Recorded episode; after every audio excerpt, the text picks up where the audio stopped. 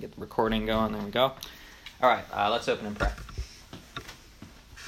Our Father and our God, we thank you that we have this opportunity to come together uh, to study your word here in this church. And Lord, I pray that you would bless our time together and that your word would be spoken in truth and that you would work through it and that you would change us in the way that you want to do. In your holy and precious name we pray. Amen. All right, if you haven't already, go ahead and turn to Colossians. We are continuing our series, and today our text is going to be verses 9 through 12 of chapter 2. So, Colossians chapter 2, verses 9 through 12, and I'll read that for us here as we get started.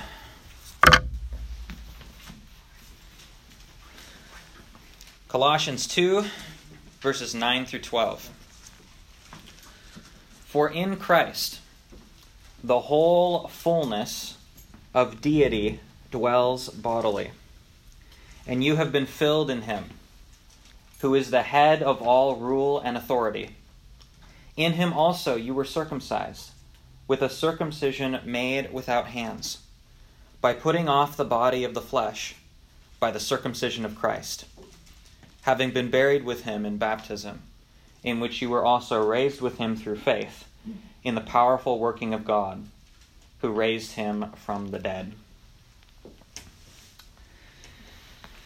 Well, I gotta say, uh, just as we're getting started here, that in all of my time teaching, not just here, but in other places, in other churches, teaching through Scripture and so on, in all my time teaching, I have um, scarcely found a passage harder to teach on than this one, to be honest with you.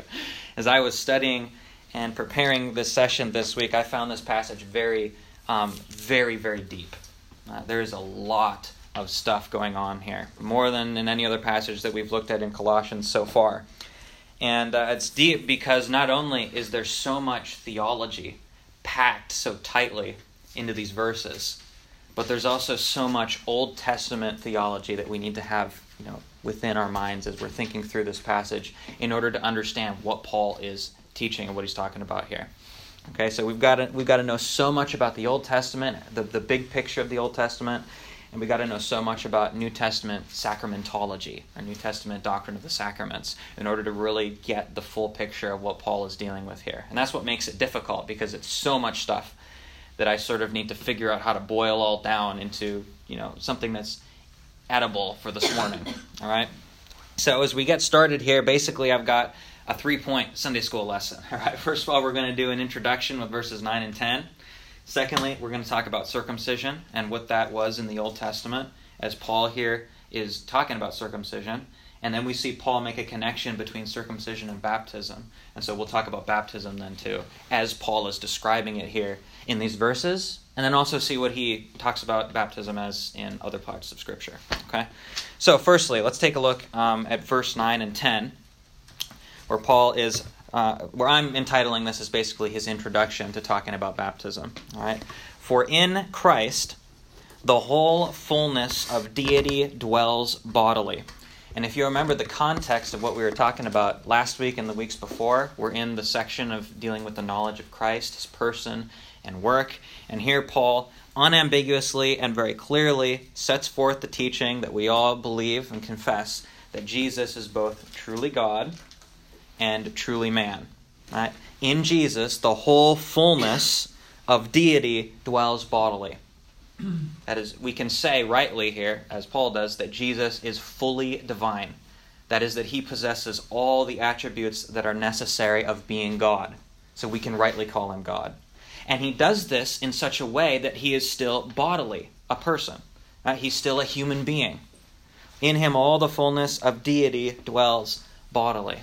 And then Paul makes a connection of that sort of, not necessarily abstract, but that sort of claim about who Jesus is, and then makes a connection of that to us. And he says, verse 10, and you have been filled in him.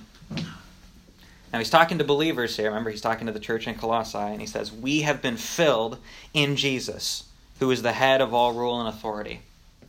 And what he means by that is simply because Jesus is the fullness of God, because Jesus is fully God, he is truly God, he is the one who fills us. That is, we cannot have anything outside of Him. We find everything we can possibly ever need in Him. And that's because, as we talked about earlier in, in chapter 1, Jesus holds all things together, right? He's the Logos. He's the center of reality. He's the one that gives everything its meaning and purpose and consistency. And so, because of that, we can be filled, we can be filled in him.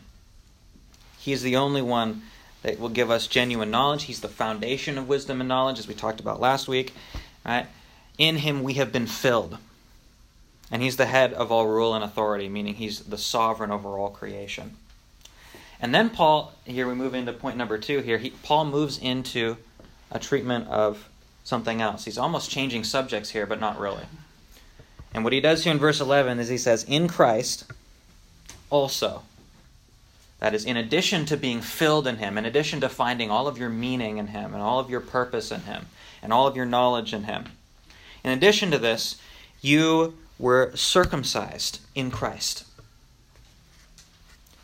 Now, that's a little bit weird, you know, if we heard that for the first time today. That'd be kind of weird for us to hear, but it'd be even more weird for Paul's recipients in his day to hear him say something like that. Because the Colossians, remember, that was a Greek town. Colossae was a Greek town, a Gentile town, a Gentile community. Uh, there were not very many Jews there, if any Jews at all. And Gentiles in this day, especially the Greeks, they didn't practice circumcision. Uh, the Jews did because it was a religious ceremony that has its roots in the Old Testament, which we'll look at in a little bit. But the Gentiles didn't really practice it for the most part. And so Paul here sort of comes out and he says, Hey, by the way, in Christ you were circumcised. And they're like, Whoa, what are you talking about? We've never been circumcised. That's not a thing for us. And Paul says, No, seriously, in Christ you were circumcised. In addition to having all of your purpose fulfilled in Jesus, you're filled in Him. Guess what? You were also circumcised. But then he sort of clarifies what he means by that. He's like, No, you weren't circumcised physically, as in literally like the Jews. Okay? You weren't circumcised physically, but you were circumcised in Christ with a circumcision made without hands. Made without hands. So this is a spiritual circumcision that Paul's referring to here. You were circumcised with a circumcision made without hands by putting off the body of the flesh by the circumcision of Christ, having been buried with Christ in baptism. Now, even just a cursory reading of this passage shows that Paul is making an intimate connection here between circumcision and baptism. He's making an intimate connection between circumcision and baptism. And as I said before, in order to get the thrust of what Paul is doing here in terms of this connection, uh, we need to take a little bit of an excursus into the Old Testament and see what is circumcision? What role does it play in redemptive history? And see then how that impacts our understanding of baptism and, and why Paul is putting them together here, why he's comparing them and saying that they're spiritually circumcised by being baptized. And what's this circumcision of Christ thing that's going on? Okay? So moving to point number two here. Circumcision, if you haven't learned this already, but I'm sure a lot of you know this already, circumcision is what's called the sign of the old covenant. Okay? Circumcision is a sign of a covenant. And so, if we're going to say circumcision is a sign of a covenant, we need to know what in the world a covenant is. We're going to understand the sign. Now, a covenant, I'm sure you've learned this before too. You Reformed people, as a Presbyterian church, you've heard the concept of covenant before. But just as a reminder, a covenant right, is an agreement between two parties in which there are conditions, blessings, and curses. In a covenant, it's an agreement between two parties where there are blessings, curses, and conditions. And in historic Reformed theology, uh, theologians have distinguished between two primary covenants in Scripture that God has made with mankind. Right? I was hoping Grant would be here because I knew he would know the answer to this, but I'll ask you guys. What are the two covenants that God has made with man? The two primary covenants. Anybody know? Works and grace. That's right, works and grace. Good job. So we've got the covenant of works,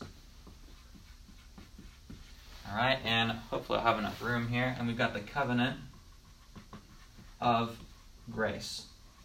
Just going to set that off here. So we've got the covenant of works and the covenant of grace. Now, when we put up here these two covenants of works and grace, do not think Old Testament, New Testament.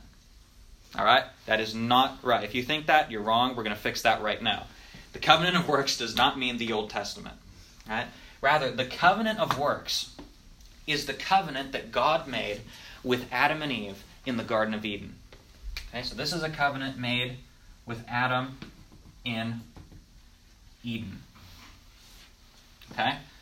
And the covenant of works that God made with Adam and Eden is called the covenant of works because here's what it was God said, listen, you will have a life in paradise if you do not eat from the tree of the knowledge of good and evil, and if you are fruitful to multiply and fill the earth. Right? So there's the conditions, the commands. They have to do those two things. They can't eat from the tree, and they have to be fruitful and multiply. That's the condition. The blessing is they get to live in paradise. The curse is if they don't, then they will die. See, there's the blessing, the curse, and the conditions of the covenant of works. And it's called the covenant of works because Adam and Eve were required to perform these conditions on their own. Right? They didn't have grace to help them. As Augustine said, they were created with the ability to sin or the ability not to sin. Right? They had the freedom to obey God or not to obey God. It's a covenant of works. Man had to fulfill the conditions. That's what they had to do. Right?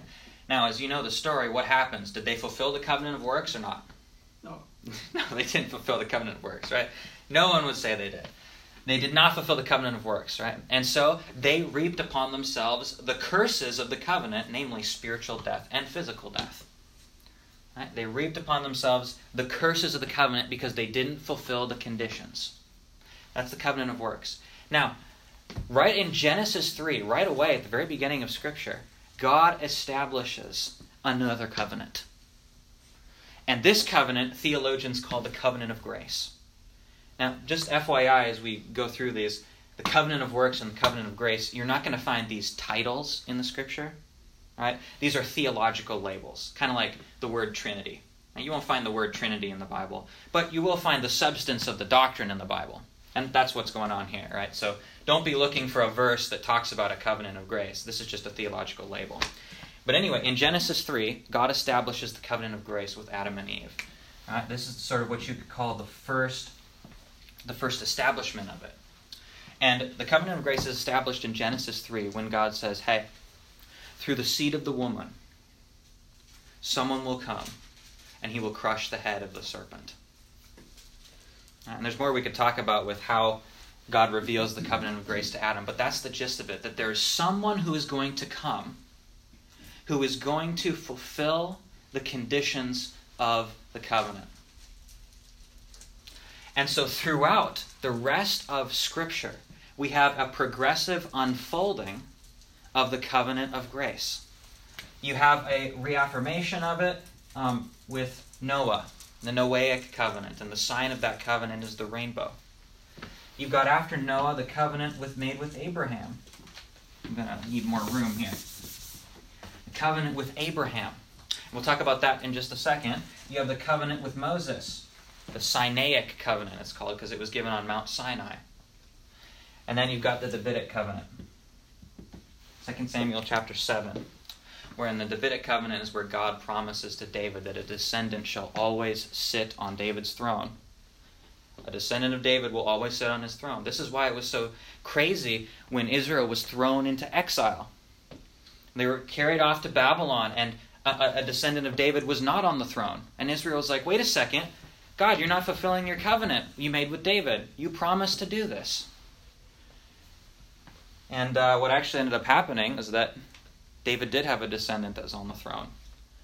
Only it wasn't an earthly throne, it was a heavenly throne. And that descendant is Jesus. Okay, so God did fulfill the covenant. But anyway, these, these covenants here, these key covenants throughout the Old Testament, right, they are part of the covenant of grace, where more and more of the nature of this covenant is revealed. And here's what distinguishes the covenant of grace from the covenant of works. Right? As we said earlier, the covenant of works is a covenant where the conditions or the commands that God has given must be fulfilled by man. For Adam in the Garden of Eden, he had to fulfill the conditions of the covenant of works. It was based on obedience. But in the covenant of grace, the conditions are not fulfilled by us because we can't do it. In the covenant of grace, the conditions of the covenant are fulfilled by God on our behalf. That's why it's called the covenant of grace.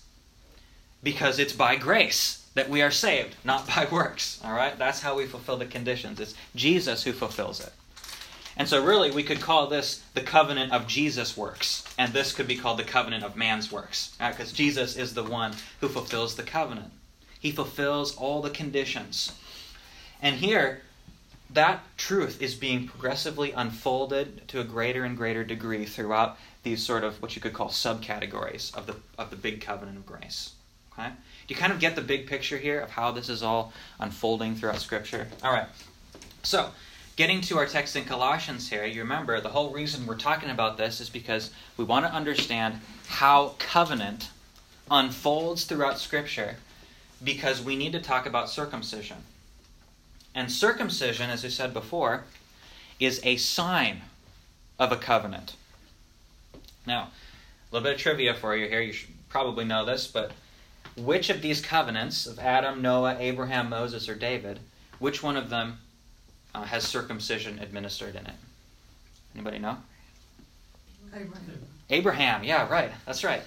Because when God made the covenant with Abraham, he said, Listen, Abraham, through your offspring, all of the nations of the earth will be blessed. That's the promise. That's the blessing of the covenant. And then God says after that, I think it's in, I don't remember if it's in chapter 15 of Genesis, where God says, and this will be the sign of the covenant. So I'm not making this stuff up when I say circumcision is a sign. It says right there, I think in Genesis 15, this will be the sign of the covenant. You and your household will be circumcised. This is the sign, circumcision.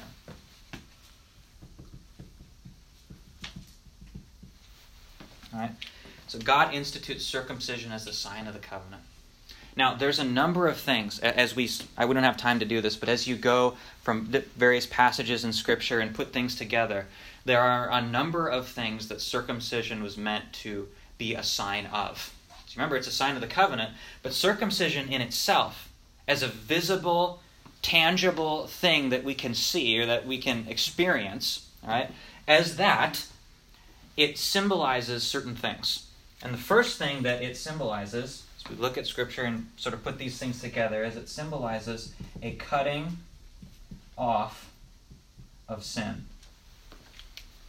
See, just as the in circumcision that the foreskin is cut away, so also it symbolizes the cutting off of sin. In other words, the person who takes on circumcision is saying, I am dying to my sin. I am cutting myself off from sin. I am going to be a person dedicated to being in the covenant community of God's people. I cut myself off from the sin. And it also says, if I don't remain in the covenant, may I be cut off from God. Right? So it symbolizes a cutting off, particularly a cutting off from sin. I'm separating myself as a holy person unto God. Okay. Secondly, it symbolized the coming of the Messiah. Symbolized the coming of the Messiah. And how's that?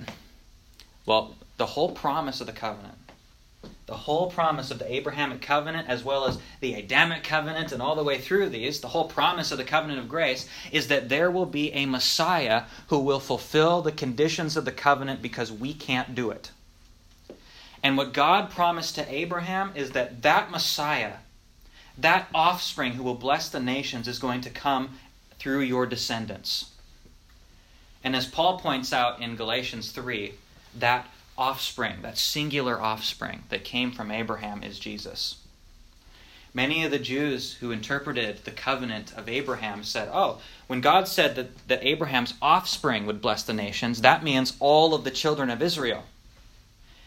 And there's an extent to where that's true, but Paul says, no, he said that's not primarily what the covenant was about. In Galatians 3, Paul says that offspring is singular, not plural. And that singular offspring is Jesus. And so the covenant said Jesus is going to come through the line of Abraham and bless the nations. That means that through Abraham reproducing offspring, through reproduction, the Messiah was would come. And that's why circumcision was established as a sign of the covenant. Because not only did it symbolize the cutting off of sin and devoting yourself unto God, but it symbolized that through reproduction, the Messiah would come. So it symbolized the coming of the Messiah. And then, thirdly, we could say from the New Testament, and relying wholly on Romans uh, chapter 4, verse 11, I believe, Paul says that circumcision was a sign and seal of righteousness by faith. Now, I didn't make that up. I didn't just get that from the Westminster Confession. Paul says that explicit thing in Romans 4:11 that Abraham received the sign of circumcision as a seal of righteousness by faith. See, many have tried to say that circumcision, yes, maybe it sort of symbolized these two things, but circumcision was primarily just something that Israel did as a theocracy. That circumcision is simply something that Israel did because they were of Jewish heritage that they, it didn't necessarily have any spiritual significance. It certainly wasn't tied to faith. It certainly wasn't tied to actually being the people of God. It was just about being the nation of Israel. This, this is what a lot of Baptists will make the case for, if you didn't figure that out already. But Paul doesn't refer to it as something that is about Israel as a theocracy. No, he teaches that it is, it is truly spiritual. And it's, it's something that has to do with faith. Circumcision is a sign and seal of righteousness by faith. That is, you remember how the scripture says that Abraham believed God and it was credited to him as righteousness? That he was justified by faith in the Messiah, justified by the faith in the promise of the covenant of grace that hadn't been fulfilled yet. He was justified. And circumcision is the sign and seal of believing that promise. Right? Now, that's circumcision. That's what it is in the Old Testament. And what the scripture will often refer to circumcision as the sign of the Old Covenant. Okay? And the Old Covenant, for the most part, refers to all of the covenants here under the covenant of grace from Adam to David, and sometimes it has specific reference to Moses, the Mosaic covenant, or the, the ceremonial law and the sacrifices and that sort of thing.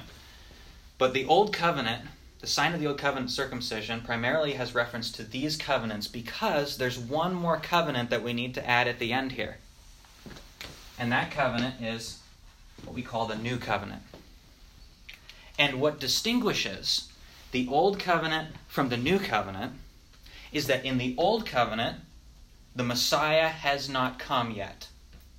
He's promised, he's on his way, Everything is being prepared for him, but he hasn't arrived yet. But in the new covenant, which is the covenant, the part of redemptive history that we are under right now, in the new covenant, the Messiah has come. And with the coming of the Messiah, there is a change in the outward manifestation of God's people. Because you see, in the Old Covenant, right, um, this is why the Old Covenant has special reference to the Mosaic covenants, because in the Old Covenant, you had all of these things going on that we don't do anymore today. Right? Offering sacrifices, you know, going to the temple, um, all of these uh, civil laws of Israel as a theocracy, as a nation devoted to God. Those kinds of things don't exist anymore. Why? Because Christ fulfilled them.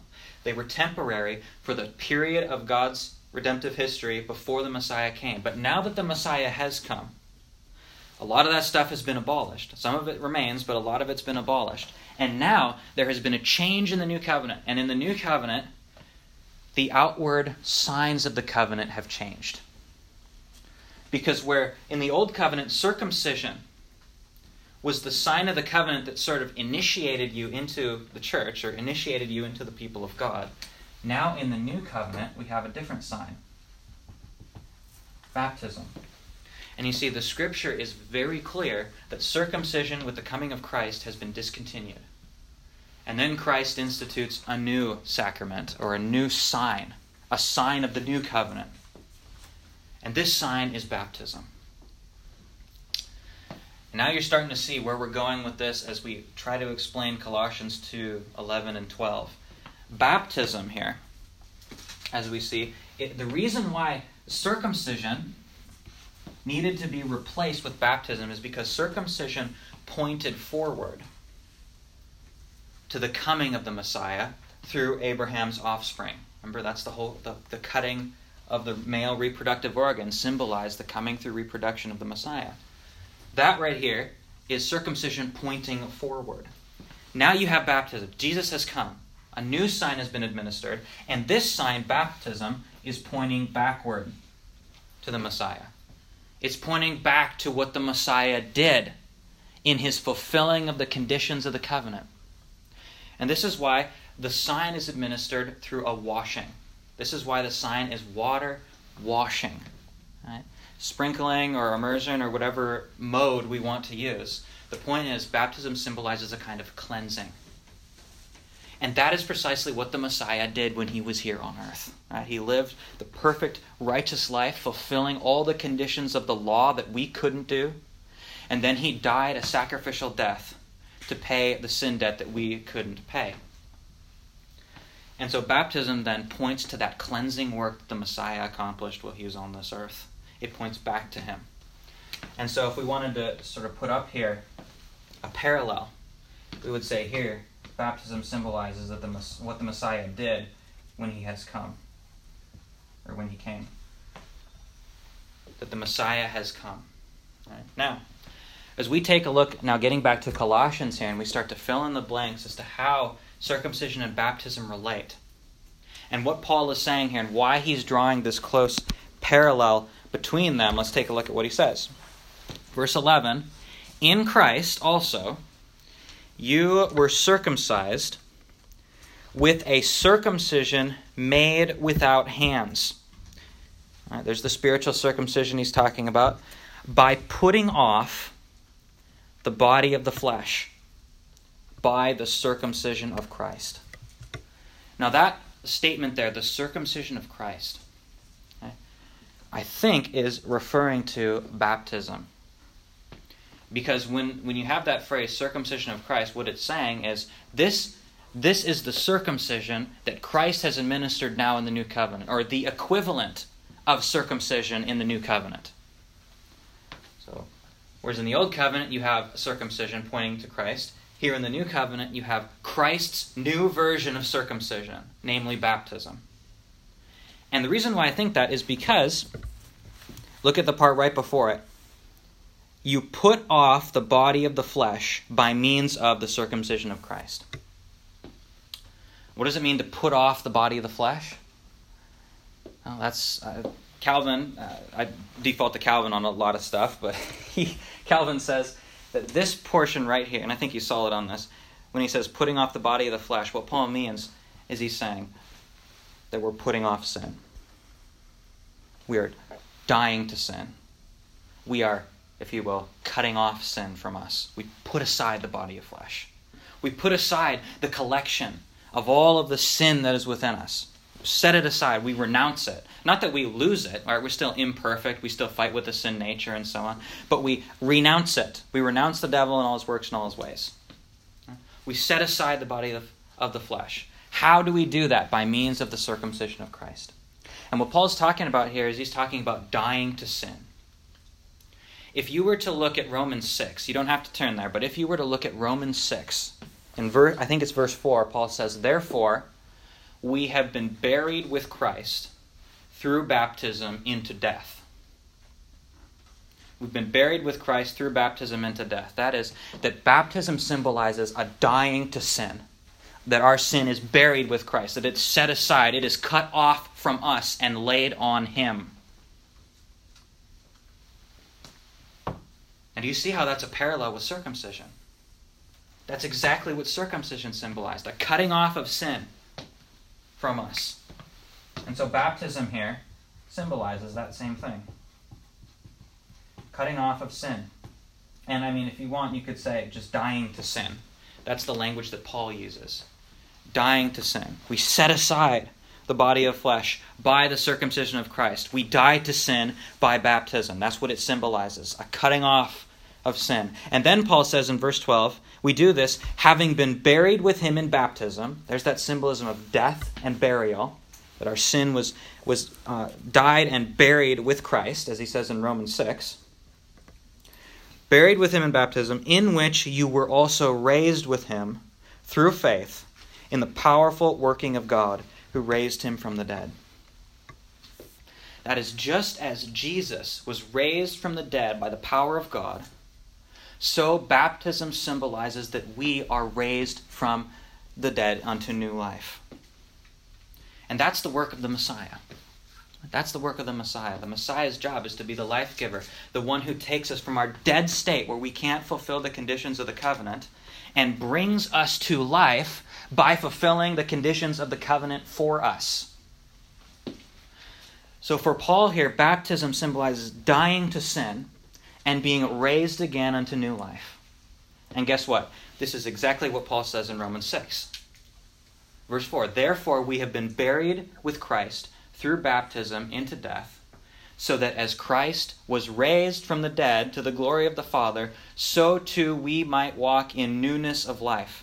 There's that theme again of cutting off sin, dying to sin, laying it on Christ, and being renewed unto new spiritual life, death and resurrection. That is how Paul is describing baptism here. Now, notice what he says, though, in verse 12 having been buried with him in baptism, in which you were also raised with him through faith. See, we can't miss that just tiny little two words through faith. Paul is not teaching here that if you just get dunked underwater, that means you really have died to sin and been risen to life. Baptism is not an automatic regeneration where we just dunk people in water or sprinkle water on them or whatever we want to use, and then suddenly they're saved. That's not what he's saying. But he's placing an emphasis here. He's saying, You die to sin and you're raised with him through faith. And this is why, historically, say Calvin in his Institutes, um, book 4, chapter 14, he's going to say that the sacraments, and he's talking about baptism, but it applies to the Lord's Supper too. But the sacraments do not do anything. They do not affect the blessings that they promise. They do not affect any kind of dying to sin or any kind of being raised at all without faith. You have to come to the sacraments with faith in Christ. And that's what Paul is pointing out here. You'll see this kind of thing in the Westminster Confession. Without faith, the sacraments give no blessing. And that's another point that we need to recognize here is that there is blessing in the sacraments. They're not just mere symbols. They're not just there to, to be nice little things that we can see, although they are that, but there actually is a spiritual blessing that happens in the sacraments. Calvin talks about this a lot in the Institutes, and I really like the way that he puts it and how he sort of draws upon the language here. The way that, that Calvin talks about the sacraments, or in terms of the spiritual blessing that they offer, is he says the sacraments are not going to give you justifying grace. They're a means of grace. They're not going to give you justifying grace, but what they are going to do is they work sanctifying grace. And what that means is this that the sacraments, when they're administered, both to the person who is receiving it and to the per- people who are watching it, the church, the sacraments are nourishing, cherishing, and supporting faith, according to Calvin.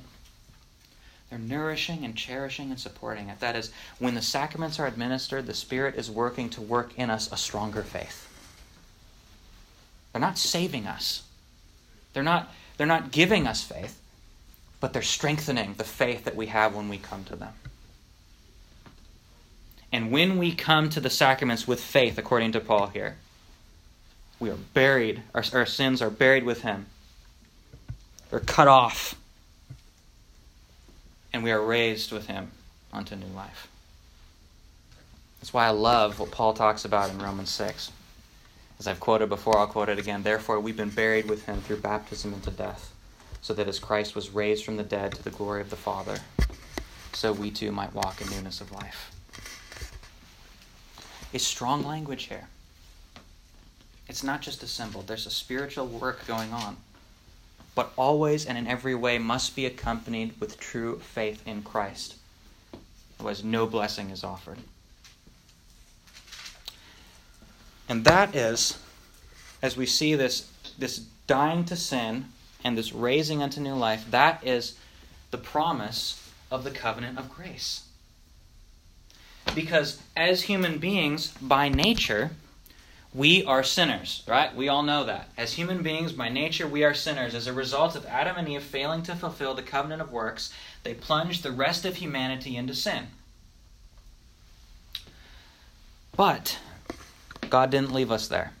He established a second covenant. And He said, hey, guess what? The conditions of this covenant, you need to fulfill the law, and you need to believe, and you need to be faithful to me. But guess what? I'm going to accomplish those conditions for you. I'm going to send a Messiah. As I promise in all these covenants here, I'm going to send a Messiah. He will eventually come. He will live the perfect life you were supposed to. And he will pay for the sin that you shouldn't have done in the first place. He will make you righteous, not because you are righteous, but because he will give you his righteousness so you can be declared holy and blameless and justified before me. That's the message of the covenant of grace. It is all grace. We get no credit. And in baptism, we see this marvelously, marvelously displayed. And as Paul says, that it symbolizes us dying to sin, laying that sin on Christ, renouncing that sin, striving for sanctification, and being raised to new life as we are purified and washed by the waters of the blood of Jesus in his work on the cross, fulfilling the conditions of the covenant of grace. That's the message of Paul here. Let's close in prayer.